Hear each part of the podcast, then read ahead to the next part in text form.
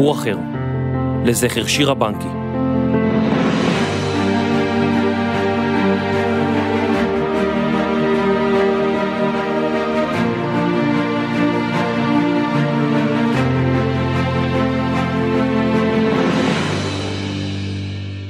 ברוכים הבאים לסדרה סיפור אחר, לזכר שירה בנקי. סדרת אודיו בהפקת דרך שירה בנקי והפודקאסט קטעים בהיסטוריה. מצילי 1929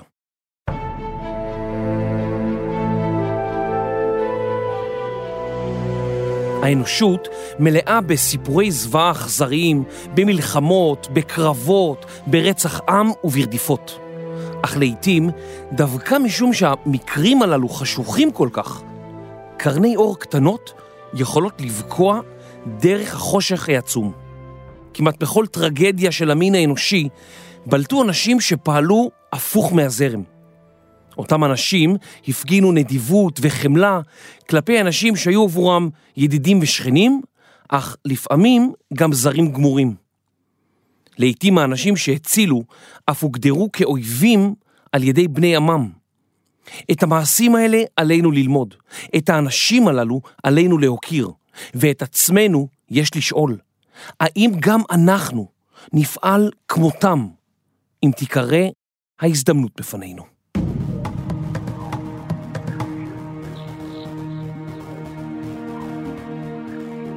ב-1 ביולי 2016 הותקף רכב של משפחה יהודית דרומית לעיר חברון.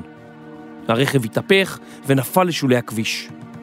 אבי המשפחה, הרב מיכאל מרק, בן ה-48, נרצח. האם נפצעה קשה, ושני הילדים שהיו ברכב נפצעו גם הם. אסלאם אלביד, פלסטיני תושב מחנה פליטים סמוך, נקלע לאירוע. הוא עצר את מכוניתו ורץ אל עבר המכונית ההפוכה. אסלאם ניסה לפתוח את דלתות המכונית, אך הן היו נעולות. הוא ראה כי במכונית ההפוכה נמצאים שני ילדים מבוהלים, ולאחר מאמץ הצליח לחלצם מהרכב. הילדה קפצה החוצה אל זרועותיו. אסלאם הרגיע אותה ואמר לה בעברית, אל תפחדי, אני אעזור לך. לפתע הגיעה מכונית נוספת לזירת האירוע. מהרכב קפצו הדוקטור עלי אבו סרח, רופא פלסטיני מהעיר דהריה, אשתו שהייתה רופאה גם היא, ואחיו. השלושה הבחינו כי האם הפצועה קשה אינה מצליחה לנשום בגלל חגורת הבטיחות שהתהדקה סביב צווארה. הם חילצו אותה מהרכב בזריזות והחלו לטפל בה. לאחר מכן דאגו כי האם תועבר במהירות לבית החולים. גורמי רפואה ישראלים העריכו כי לולא הטיפול הראשוני של הפלסטינים, ייתכן ואם המשפחה לא הייתה שורדת. לאחר שהאם פונתה, ניגש הדוקטור אל הילדה הפצועה, ניגב את דמעותיה והרגיע אותה. הדוקטור אבו סרח סיפר לתקשורת בישראל כי הוא איננו גיבור, וכי עזר לפצועים מפני שבעיניו הם היו באותו רגע אנשים הזקוקים לעזרה. בריאיון לאחר הפיגוע, שלח הדוקטור תנחומים לילדיו של הרב, ואמר כי הוא מתפלל שאימם תשוב לאיתנה. אסלאם אלביד, הראשון שהגיע לזירה, פוטר מעבודתו לאחר אותו אירוע, וגורמים ישראלים דאגו לו לאישור עבודה בישראל. כאות הוקרה על מעשיו של דוקטור אבו סרח, הוא ענק לו ציוד טיפול והחייאה יקר ערך. ילדיו של הרב מרק, זיכרונו לברכה, כתבו ברשתות החברתיות לאחר אותו אירוע כי הם מתנגדים לנקמה, וציינו כי פלסטינים עזרו להציל את אימם.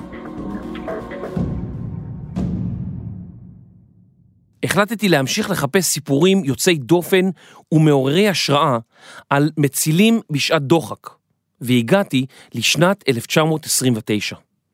באותה שנה התרחש אחד האירועים הקשים בהיסטוריה המודרנית בארץ ישראל, הטבח בחברון. היה זה אירוע איום שגונה על ידי כל הצדדים, כולל העיתונות הערבית של התקופה. דווקא בתוך החושך הגדול ההוא, מצאתי נקודות של אור.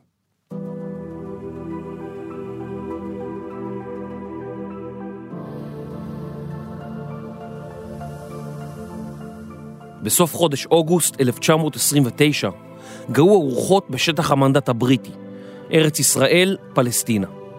היהודים שבארץ ישראל קיוו לבית לאומי, ואילו הערבים חששו מתוצאות הקמת בית לאומי יהודי באזור בו התגוררו הם ומשפחותיהם מזה מאות שנים. המתח בין העמים הלך וגאה. הבריטים ששלטו באזור לא ידעו כיצד להתמודד עם המצב, ולעיתים קרובות תגובותיהם ליבו את האש והשנאה שבין הצדדים. בסוף אותו החודש פרצו אירועים אלימים שנמשכו כשלושה שבועות, ובמהלכם הותקפו יישובים יהודיים בכל חלקי הארץ. היה זה גל האלימות הקשה ביותר שהתרחש באזור מזה מאות שנים, ומאז ראשית הציונות. בחודש אוגוסט הלוהט החלו מעשי האלימות בירושלים בין יהודים לערבים להתגבר. רבים חיו בשכנות רבת שנים, זה לצד זה, אך בעקבות מותו של צעיר יהודי בקטטה שפרצה בין ערבים ליהודים, התלהטו הרוחות. הכעס עיוור רבים שדרשו נקמה. חמיס סלם אל-סייד היה סוחר ירקות ירושלמי. הוא נהג להשאיר ארגזים מלאים בירקות בחנויות, ולהגיע שבוע מאוחר יותר לאסוף את הארגזים והכסף. באחד הימים הגיע אל-סייד עם סוחר נוסף לשכונה יהודית שבצפון העיר. היה זה לא רחוק מהמקום שבו נהרג הצעיר היהודי בקטטה. לפתע הותקפו סוחרי הירקות בידי המון זועם. השניים נמלטו על נפשם, ובעקבותיהם דלקו יהודים חמושים במקלות ובאבנים. אחד מסוחרי הירקות הצליח להיכנס לבית שדלת הכניסה בו לא הייתה נעולה. בעלי הבית היו הרב שלמה אלברט ואשתו מינה. השניים מנעו מהפורעים להיכנס לביתם, הציעו לחמיס לשתות ושמרו עליו במשך מספר שעות. לאחר שהבינה מינה אלברט כי חמיס לא יוכל לצאת לרחוב ולהתחמק מההמון, הלבישה אותו בבגדי הרב, וחמיס חמק מהבית והגיע לשער שכם. חברו של חמיס נרצח, אך חייו שלו ניצלו, הודות לתושייתה של אשת הרב. באותן השעות בדיוק התרחשו מעשים אלימים אחרים בכל רחבי הארץ, ובעיקר כנגד יישובים יהודיים. בקרב הציבור הערבי הופצו ידיעות אודות מעשי אלימות שלא היו ולא נבראו, על פורעים יהודים ועל כך שיהודים מחללים מקומות קדושים לאסלאם בירושלים. ביישובים רבים הוכו ונרצחו יהודים חפים מפשע, אך באותן שעות היו כאלה שהחליטו לפעול אחרת, ואף בחרו לסכן את חייהם לשם כך.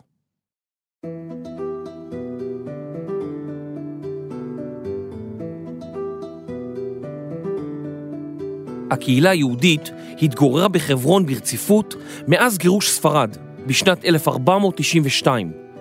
כמה עשרות שנים מאוחר יותר כבשו העות'מאנים את ארץ ישראל, ובחברון התיישבו יהודים רבים נוספים, מגורשי ספרד ותלמידי תורה שהגיעו לעיר מארצות רחוקות. היחסים שבין היהודים לערבים בעיר היו יחסי ידידות וחברות. רבים השתתפו בחתונות משותפות, ביקרו זה את זה, והחיים התנהלו על מי מנוחות. בייחוד טרם כבשו הבריטים את האזור בשנת 1917. כששוחחתי עם אנשי חברון, ערבים ויהודים שחיו באותם ימים, הם סיפרו לי על כך שאם אחת השכנות הייתה חולה והיה לה ילד קטן בבית, השכנה השנייה הייתה מניקה את ילדה. ילדים יהודים ינקו מנשים ערביות, וההפך, והדבר הזה נראה להם הכי טבעי בעולם. מיותר לציין כי המשפחות היו יהודיות ומוסלמיות, דתיות ומאמינות. להם היה נראה מוזר שאנחנו בכלל מעלים את הנושא כסוגיה.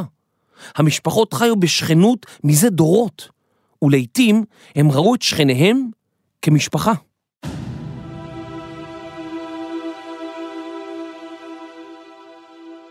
ביום שישי בסוף חודש אוגוסט 1929 הגיעו לחברון וסביבתה שמועות כי יהודים רצחו עשרות ערבים בירושלים והם עומדים להשתלט על מסגד אל-אקצא.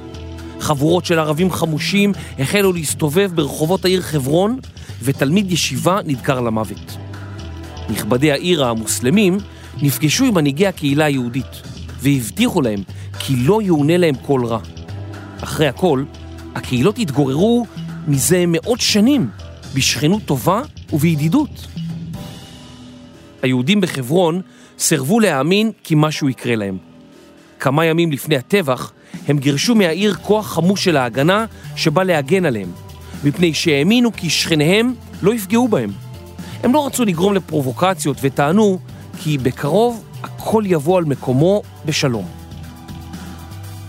כמה ימים לאחר שעזב כוח ההגנה את העיר, הגיעו לחברון המוני ערבים מכפרי הסביבה, שהשמועות אודות מסגד אל-אקצא הגיעו גם אליהם, ויחד עם חלק מתושבי העיר החלו לעבור מבית לבית כדי לנקום ביהודים. הפורעים שדדו ובזזו רכוש, התעללו, פצעו והרגו יהודים שנשארו סגורים בבתיהם על פי הוראת המשטרה הבריטית. בין הנרצחים היו תלמידי ישיבה רבים, נשים וילדים קטנים. חלקם עברו התעללות נוראית טרם מתו. רבים מיהודי העיר נמלטו אל ביתו של אליעזר דן סלונים, מנהל סניף הבנק אנגלו-פלסטינה, שרבים מלקוחותיו היו ערבים. סלונים היה חבר מועצת העיר, והיו לו ידידים רבים ומכובדים בחברון. הם הבטיחו להגן עליו ועל משפחתו.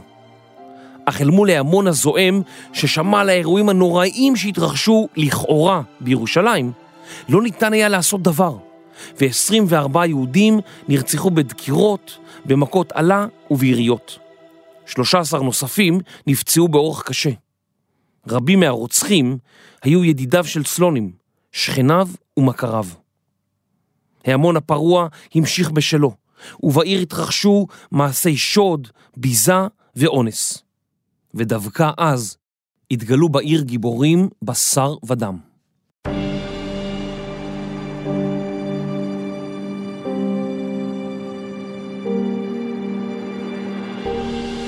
עשרות מצילים ערבים פעלו בחברון באותם רגעים קשים. הם הצילו יהודים בודדים או משפחות שלמות ועמדו אל מול המון משולהב ומסוכן. רבים חירפו את נפשם כדי להציל את שכניהם. העיתונות הערבית כתבה רבות אודותיהם ותיארה את מעשיהם כמעשי אבירות ערבית. בעמוד הראשון של העיתון פלסטין נכתב כי הערבים הצליחו להציל מאות יהודים על ידי הסתרה ומתן מחסה בבתים פרטיים. בעיתון נכתב כי המצילים הללו שמרו על היהודים מכל פגע. לאחר האירועים הקשים, גם יהודי חברון כתבו כי אילולא האנשים הללו לא היה נשאר זכר מהקהילה היהודית בחברון.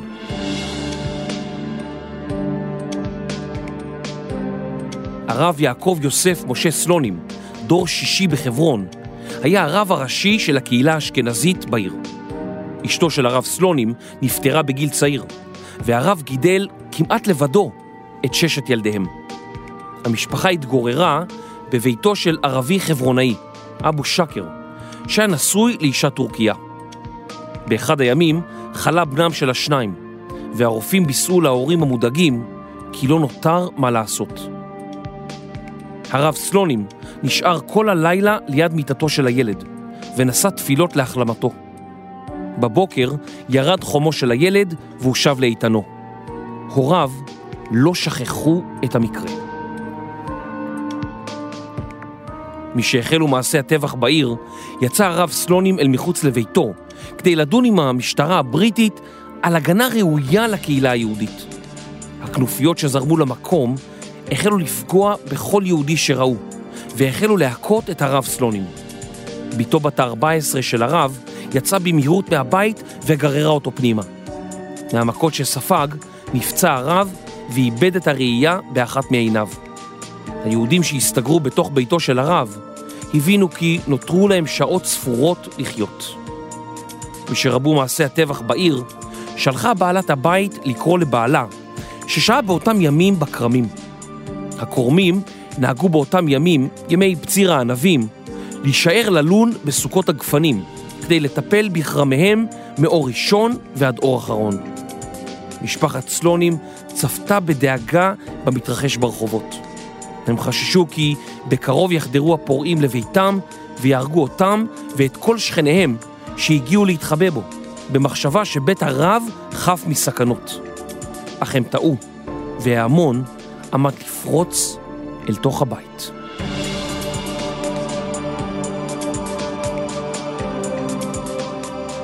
לפתע הופיע אבו שקר בן ה-75, אבי הבית, רכוב על סוסו הלבן. הוא קשר את הסוס והתיישב על מדרגות ביתו של הרב סלונים. לאחר זמן מה קם, דפק על דלת הבית ואמר, לא לפתוח, רציתי רק שתדעו שאני כאן. לא אתן לגעת בכם. אל תפתחו את הדלת, סגרו את כל החלונות והתריסים. יהיה אלוהים עמכם. מבחוץ דיווח אבו שקר ליהודים את שראו עיניו. המנוולים הורגים ביהודים, אמר בקול חנוק, ואין מי שיעזור. אבו שקר דיווח כי השוטרים הבריטים חששו לחייהם ולא עשו דבר כדי לעצור את הפורעים. המחזה היה קשה לצפייה, ואבו שקר הזקן זעק לפתע, אלוהים ישלם להם כגמולם. משפחת סלונים ידעה כי האב המבוגר לא יוכל לעצור את הפורעים הרבים.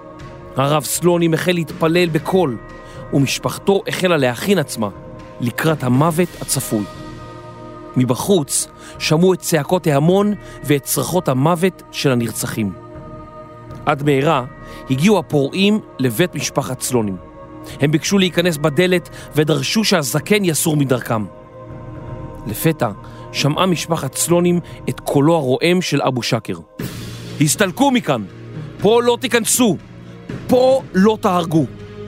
ההמון דחף את הזקן בן ה-75 הצידה, אך הוא היה חזק והחל להיאבק עמם. הוא השתטח על פתח הבית מול הדלת וזעק לעבר ההמון. רק על גופתי המתה תעברו פה, רק על גווייתי. אחד הפורעים הניף את סכינו באוויר וצעק, אני אהרוג אותך, בוגד! אבו שקר לא נבהל. הרוג, הרוג! פה נמצאת המשפחה של הרב, שהיא המשפחה שלי. הרוג, לא אזוז. אחד הפורעים לא חשש מהזקן ונעץ את הסכין עמוק בבשרו. רגלו של אבו שקר החלה מדממת. אבו שקר לא צעק ולא זעק בכאב. הוא הסתכל על תוקפו ואמר לו, חתוך, אני לא זז. לפתע הכל השתתק. הפורעים התייעצו בינם לבין עצמם והחליטו להסתלק. משפחת סלונים ביקשה מאבו שקר להיכנס כדי שיוכלו לחבוש את רגלו המדממת, אך הוא סירב, ואמר כי תפקידו טרם הסתיים. אולי יגיעו אחרים, הוא אמר.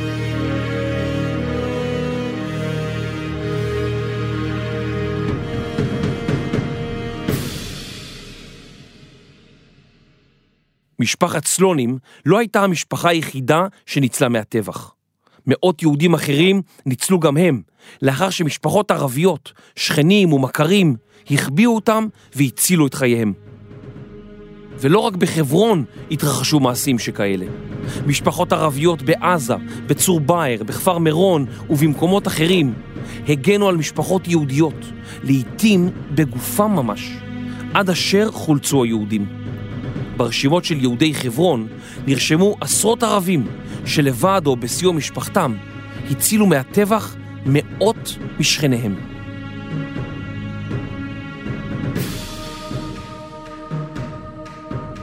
הדוקטור צבי קיטאין היה רופא היישוב היהודי בחברון בשנת 1929.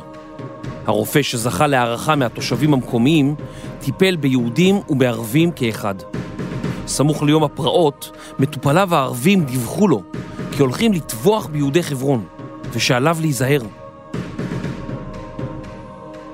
משהחלו הפרעות ביהודים, נהרו רבים לבית הרופא המוערך. היהודים קיוו כי הפורעים לא יפגעו בדוקטור לרעה, וכך ינצלו חייהם. אך לרופא או למשפחתו כבר היה ברור שרבים מהפורעים הגיעו מכפרים סמוכים, ולא ידעו מיהו. אולי האוכלוסייה המקומית הייתה מדלגת על ביתו, אך הפורעים הזרים לא עמדו לחוס על חייו וחיי משפחתו, ולבטח לא על חיי שכניו. אשתו של הרופא חיבקה את ילדיה הקטנים, בני השלוש וחצי והשנתיים, והחלה לבכות. היא ידעה מה עומד להיות גורלה וגורלם של 45 האנשים והילדים שמצאו מחסה בביתם. לפתע שמעה משפחת קיטאין דפיקות חזקות על קיר ביתם מכיוון ביתו של שכנה מערבי. השכן, שחזר אף הוא מכרמו, ביקש מהמשפחה להתרחק מהקיר, ובעזרת פטיש שבר חור בקיר שהפריד בין הבתים. משפחת קיטאין ו-45 היהודים האחרים נמלטו אל ביתו של חאג' עיסא אל-כורדיה והסתתרו.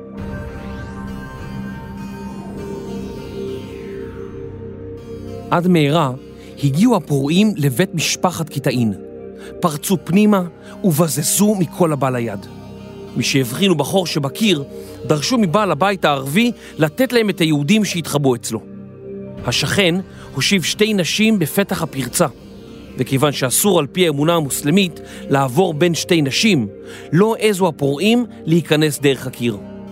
הפורעים דרשו לקבל את היהודים לידיהם, אך הנשים ענו כי הם נמלטו לירושלים.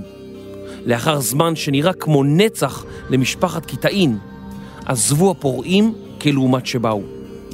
לאחר מספר שעות החלו השוטרים הבריטים לירות באוויר, וזאת לאחר שהם עצמם הותקפו. משפחת קורדיה זעמה על הבריטים וטענה כי לא עשו דבר כדי למנוע את הטבח. מיד לאחר שהפרעות הסתיימו, החל הדוקטור קיטאין לטפל בפצועים יהודים וערבים כאחד. משלא נותרו תחבושות, קרע הרופא את בגדיו וחבש באמצעותם את הפצועים. הוא טיפל בפצועים ברציפות במשך 36 שעות, עד שהגיעו למקום רופאים מירושלים. חייהם של דוקטור קיטאין, בני משפחתו ועוד עשרות משכניו ניצלו באותו יום על ידי משפחת אל-כורדיה השכנה.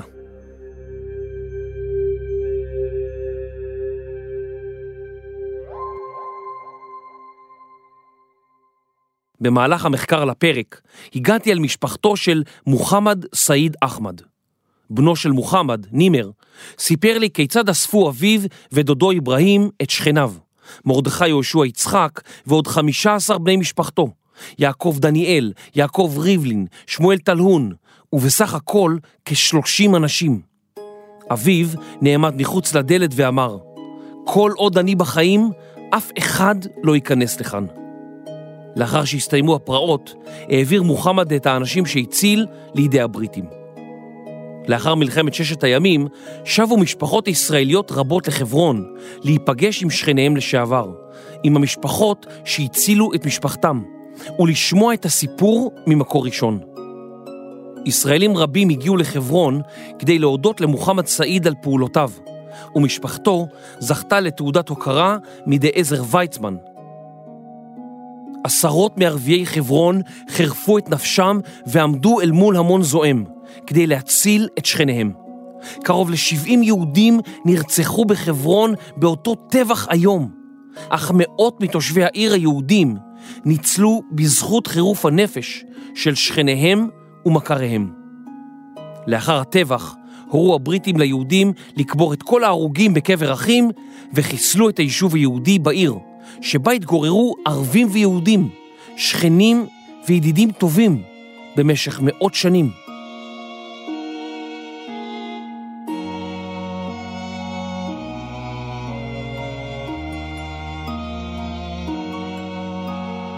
לאחר ששכח גל האלימות, התברר כי היהודים נרצחו בחברון באלימות מחרידה.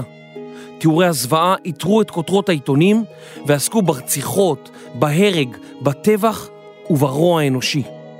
גם העיתונות הערבית הזדעזעה ממקרי הטבח בחברון, ונכבדיה גינו מכל וכול את האירועים. איננו יודעים פרטים על כל מעשי ההצלה שהתרחשו בשטח המנדט באותם ימים קודרים.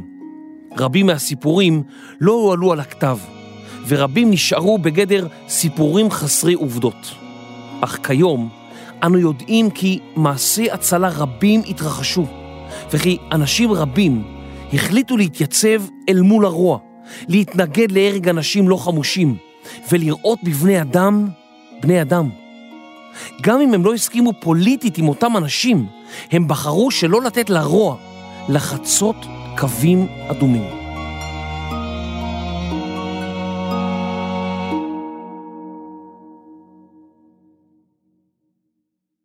המשותף לכל המצילים הייתה ההחלטה שקיבלו ברגע מכריע, להציל חיי אדם, תוך ידיעה שהם עלולים לשלם בחייהם, או לשלם מחיר חברתי כבד של נידוי ודחייה למשך שנים רבות.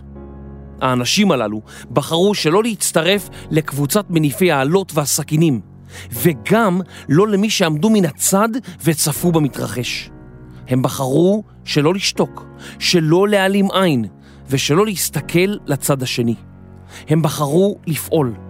הם הראו כי אפילו ברגעים הקשים ביותר, שבהם סוערות הרוחות והדם רותח, יכול אדם לבחור את דרכו, גם אם הדבר קשה מאוד.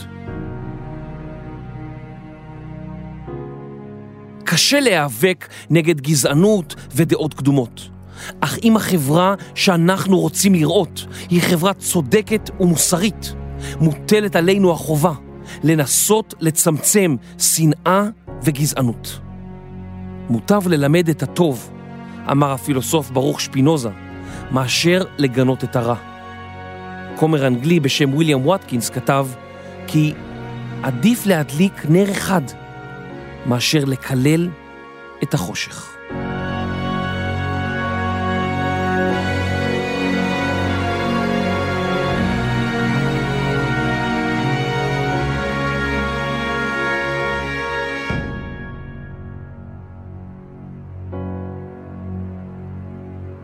הפרק מבוסס על ספרו של פרופסור יאיר רון, מצילי 1929, ועל ספרו של פרופסור הלל כהן, תרפ"ט, שנת האפס בסכסוך היהודי-ערבי. ביולי 2015 צעדו שירה בנקי וחבריה במצעד הגאווה, מתוך אמונה בזכות אחרים לחיות את חייהם כפי שהם רואים לנכון. בשל הסתה, שנאה וקיצוניות, שירה, עדיין לא בת 16, נרצחה. לאחר הרצח החליטו הוריה של שירה, מיקה ואורי, להנציח את זכרה באמצעות פעילות לקידום שיח מתון בישראל. בקרו בדף הבית של דרך שירה בנקי, sbw.org.il, צפו בפרויקטים השונים והצטרפו לתורמים הרבים לדרך שירה בנקי. מפיק ראשי, רני שחר. עריכת לשון, דינה בר מנחם. מחקר, כתיבה וקריינות, יובל מלכי. עריכת סאונד ומיקס, אסף רפפורט. הפרק הוקלט באולפני סוף הסטודיו. הפרק הופק בשיתוף דרך שיר הבנקי ובתמיכתה של חברת בזק. אנו מודים להם מקרב לב.